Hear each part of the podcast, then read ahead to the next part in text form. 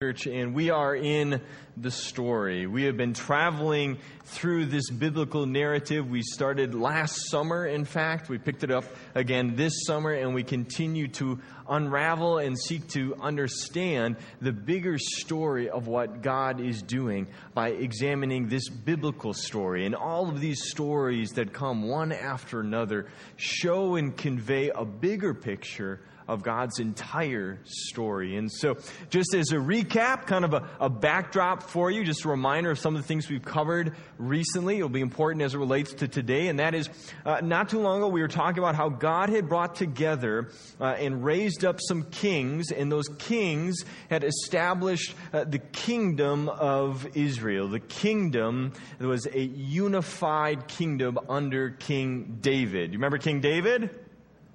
Okay, there's a yes, thank you. Someone does.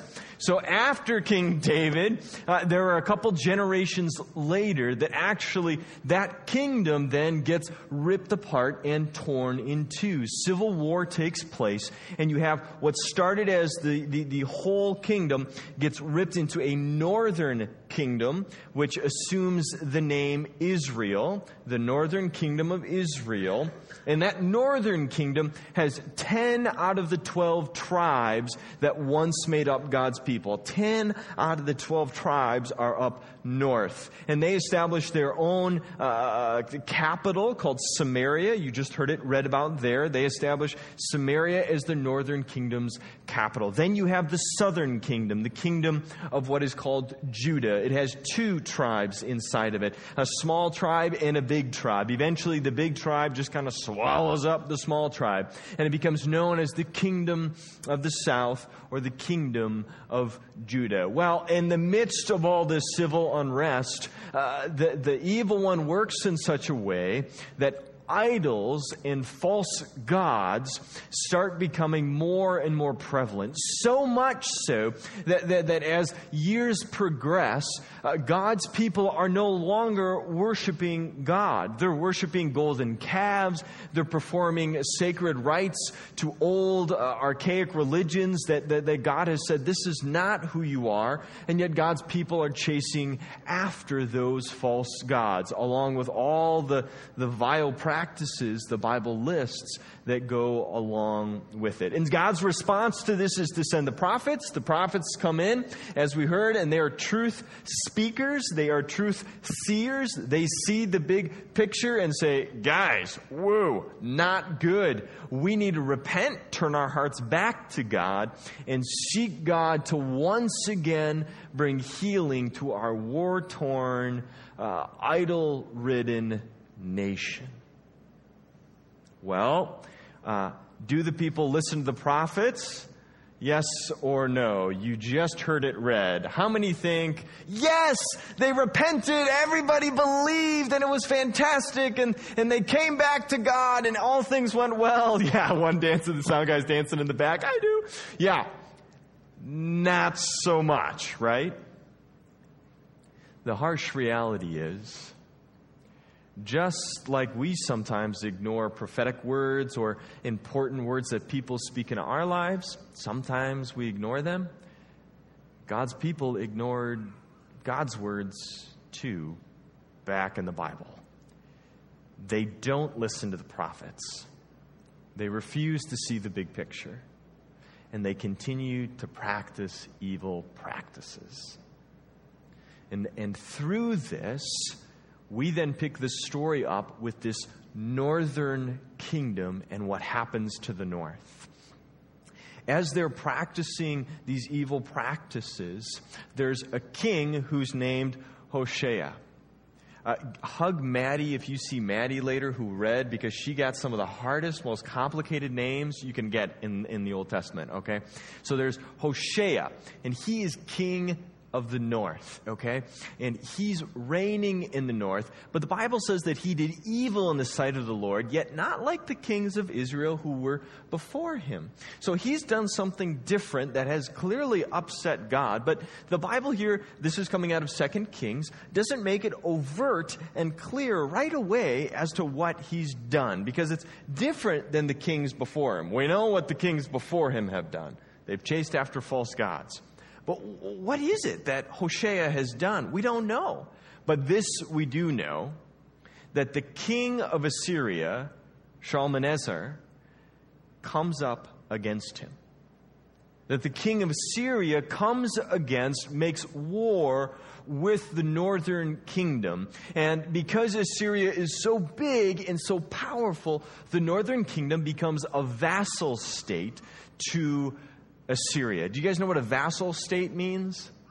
Uh, it's kind of like this the big bully on the playground forces all the kids to give them lunch their, mon- their lunch money over to the big bully that's basically what a vassal state is assyria is going around to these smaller kingdoms saying hey pay up fork it over. Pay us off so that we will leave you alone. And that's what a vassal state is. And so the king of Assyria actually notices that Hoshea is doing something that's not so great, actually. He sent messengers to Egypt, kind of the back door, and said, Hey, Egypt, come to my help, come to my aid, come rescue us from the king of Assyria. Does the king of Assyria take kindly to, to, to this attempt? No, definitely not. He imprisons him, he confines him, and then he invades his country. As a result, Samaria, the northern capital of the northern kingdom, falls into Assyrian hands. And this is big. That last little line there on, in 2 Kings. Uh, he carried the Israelites away to Assyria. So what happens is this, quite simply, the green, that's Assyria. See how big that is? Give you a reference point. This is the Mediterranean Sea. So you can see this is desert. Nobody wants desert. So this is all the good stuff. They've got the good stuff. This little box here is shown here, and you can see that little purple. That's the northern kingdom. Okay? So it's all the green versus the little purple right there. Who's going to win? Little wonder that the little purple sent emissaries down into Egypt saying, Hey, come rescue us. Come help us out here. Okay?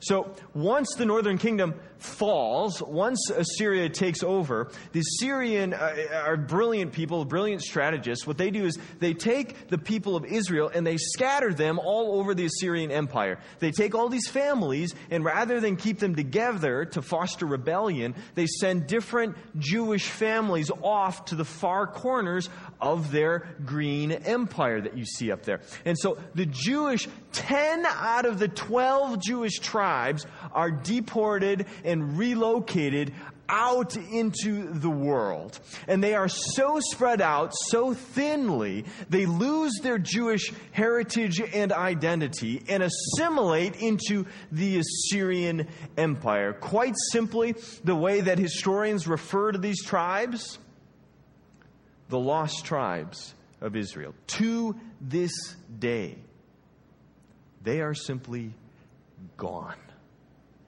The northern kingdom has been annihilated. The reasons that the Bible lays out is indeed, as you heard read, that they chased after false gods. They did a lot of nasty stuff. They did sex trade. They did uh, child uh, sacrifice. I mean, really bad stuff. And it just broke God's heart. And it sums it up by saying they went after false idols. And as a result, they became false in and of themselves. They became false as part of God's people, and it broke God's heart. The northern kingdom is utterly obliterated.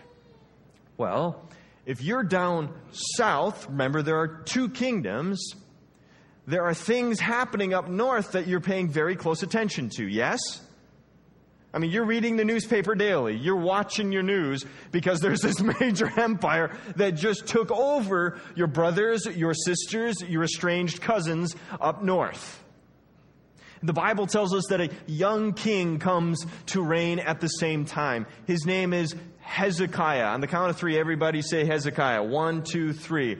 Hezekiah. Hezekiah is worth remembering because Hezekiah, as king of the south, he gets a good report card. Do you guys remember the report cards that we were talking about? How every king, whether of the north or of the south, gets kind of weighed up as either a good king or a bad king. Well, believe it or not, Hezekiah is one of the few rare good kings.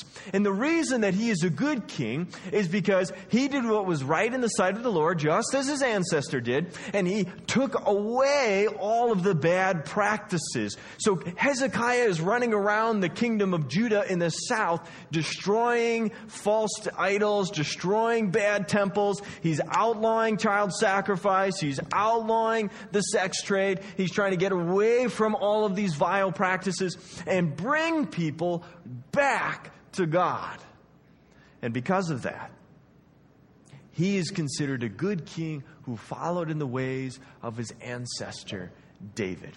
And, and as a result of trusting God, putting his faith in God, rather than running to Egypt, he also rebels against the king of Assyria and would not serve him. So he says, I'm not gonna, I'm not gonna serve you, Assyria. I'm not gonna put my faith in, in, in governments or in powers. I'm not gonna put my faith and my trust in military power.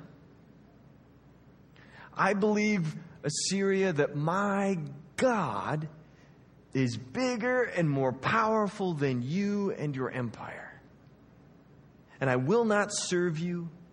I will not serve your gods.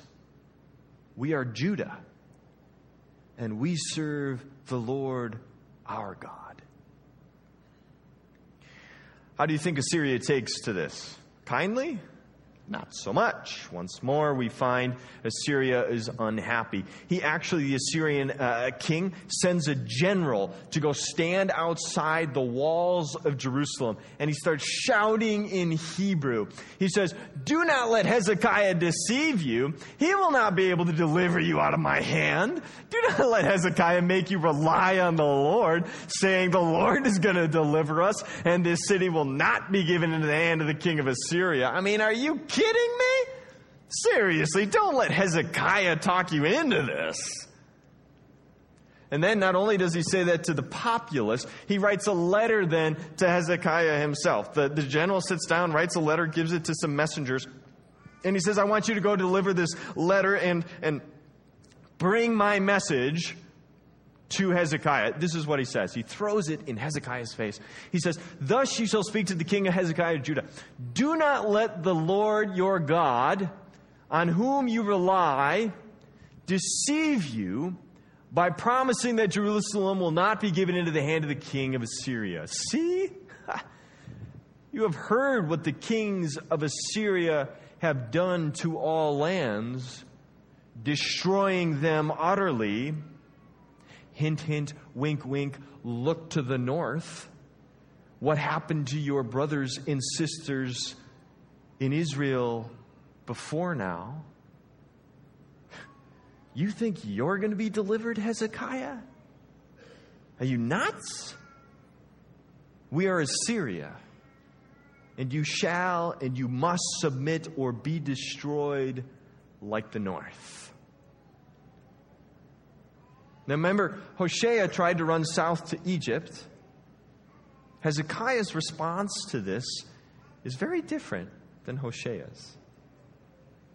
Hezekiah received the letter from the hand of the messengers and read it.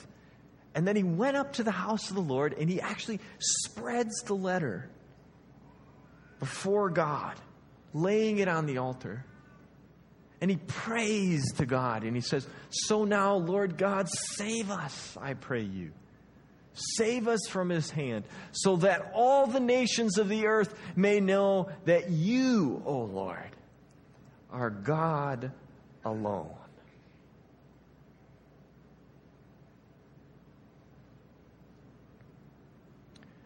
Now we see the difference between Hosea and Hezekiah. And we can understand what evil Hosea did. rather than having humility and faith, like Hezekiah, Hosea, when faced with destruction and ruin, Hosea ran to the powers and principalities of this world. Hezekiah, when faced with his ruin and the ruin of his people, he runs to God. He runs to church. He lays himself and his problems before the Lord.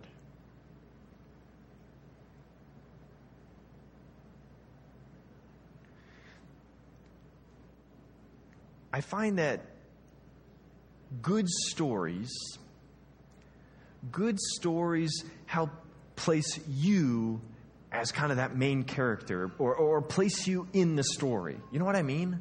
Like a good movie or a good book. If you were Hosea or Hezekiah, what would you have done? I mean, faced with an overwhelming, impending ruin and destruction, what would we have done? I actually find that it's not that hard to imagine. Because if we're honest, haven't we at different points and times in our lives also faced ruin? Haven't we faced pain and suffering before? When we think about our stories, have you ever experienced an entire empire of Assyria coming against you?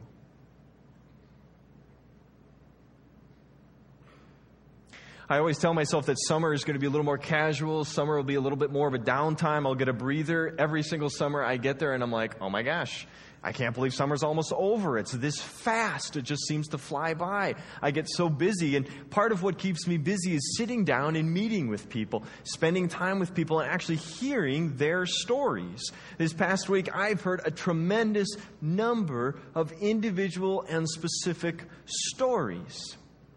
And out of all those stories that I've been hearing, you know what one big common factor was? I mean, one of the big common factors of every person that I sat with is that each of them could share a point in time in their life where they had also faced ruin, pain, hurt, loss. I met with three different people of, of different stories and different experiences that touched on adultery, uh, an affair, loss of your spouse's love. Two of the stories that I heard had to do with parents whose children had broken their hearts because they weren't living the way that a parent would want them to live. They were off making their own decisions, and those decisions hurt them as parents. One of the stories I heard was one of financial ruin, financial loss. Completely, utterly destroyed financially, no job, no savings, no nothing. What do I do now?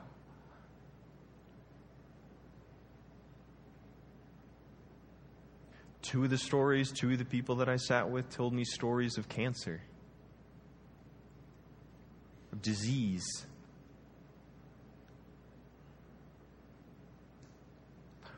all of the stories, all of our stories, reflect the same story of Hezekiah and Hosea.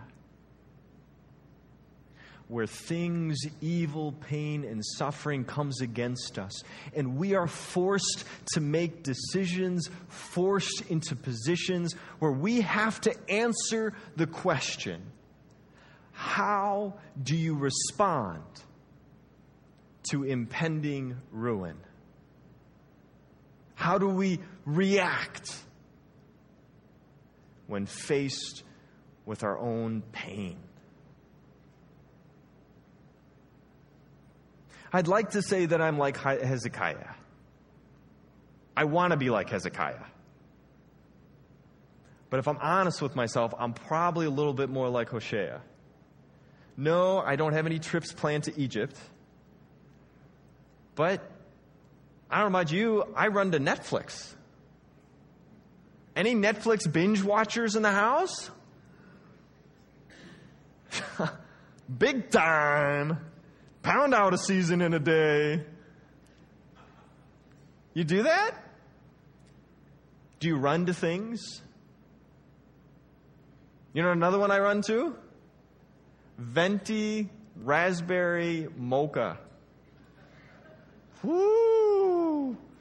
I run to that baby. Oh.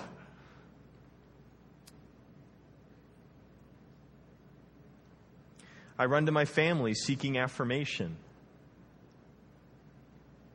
I run to places and situations and circumstances that aren't always the best for me. That don't really help, actually.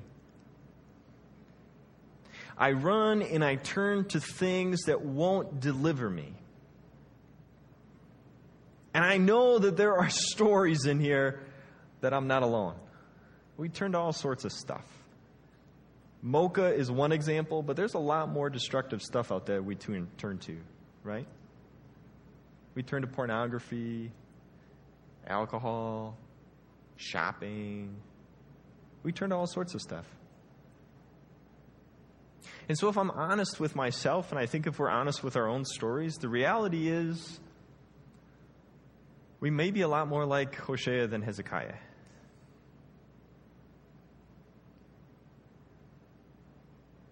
So, it begs the question if I look at my own story and my own life, and I seem to welcome the ruin, the ruin is something more often than not that I've invited into my own life through my own decisions, the consequences of my own decisions.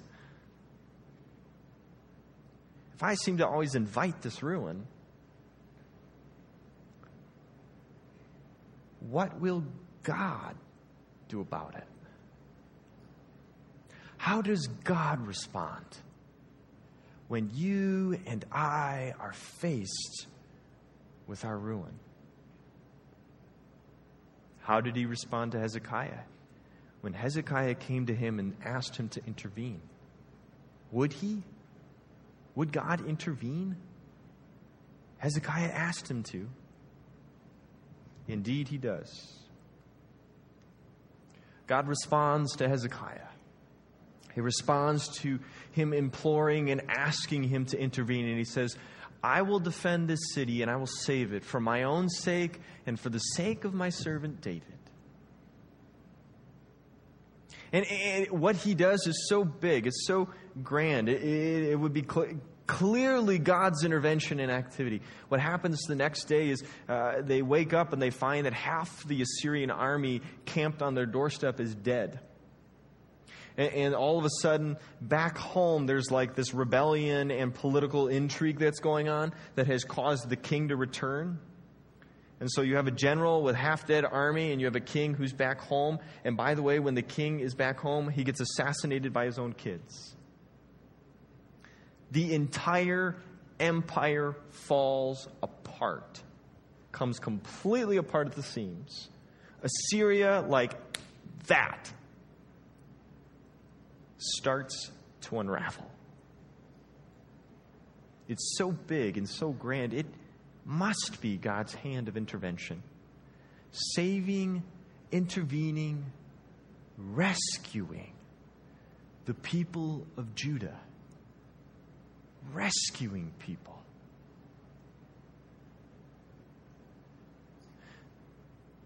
What perhaps is even more amazing God not only tells and promises Hezekiah he will deliver him and then does, he tells Hezekiah something else. He tells Hezekiah that what he's doing as God is even bigger than Hezekiah's story. that God's rescue for Hezekiah is a small piece of God's bigger rescue plan. That when God promises Hezekiah a rescue in the moment, it is a reflection of the larger rescue God is seeking to accomplish, not only for Hezekiah, but for Hezekiah's children, Hezekiah's grandchildren, Hezekiah's legacy, all the way to today's generation. God has been working out a larger rescue plan that will save us not just from Assyria, but will save you and me from our own brokenness, from sin, death, and the devil. God promises all the way back with Hezekiah, all the way back with David, if you remember, that he is beginning a rescue plan for you he says this to Hezekiah amidst the war, amidst the, the terrible strife that's going on. He says, There will be a surviving remnant of the house of Judah that shall again take root downward and bear fruit upward. Even though you guys are on the ropes, even though you guys are on the rocks, even though it seems like things are really tough right now, Judah, I will preserve you. For from Jerusalem a remnant shall go out, and from the Mount of Zion a band of survivors. The zeal of the Lord of hosts, God Himself, is accomplishing this. God Himself is preserving and protecting Judah. Because from the line of David, the line of Judah, a Savior will come who will actually subject his own self to ruin. This Savior will take our ruin, the, the junk that fills up and ruins our lives, the greed, the jealousy, the rage, the war, the famine, the pain and suffering and brokenness of the entire world. This Savior will actually take the ruin into Himself, subject Himself to such destruction that he will die on a cross in order to rescue his people, in order to rescue you and me. You see, in these moments, when we are faced with ruin, when Hezekiah and Hosea are faced with ruin, when David was faced with ruin. When the pain and the hurt comes, we have a God who has been, is, and will continue to work out our rescue, to deliver us, rescue us from the deep seed of sin, death, and the devil. He will rescue us not only from Assyria, He will rescue us not only from the hurt in our lives, He will rescue us to a new future with Him. That, that is the grand, big story. Let's close in prayer.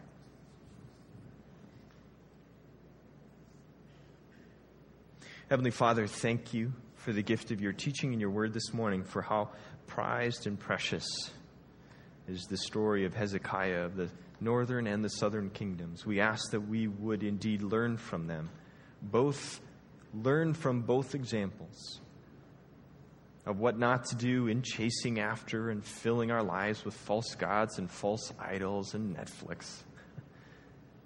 Give us hearts that would indeed turn to you, that would be faithful unto you, that would lay our ruin and our hurts and our pains before you as Hezekiah did.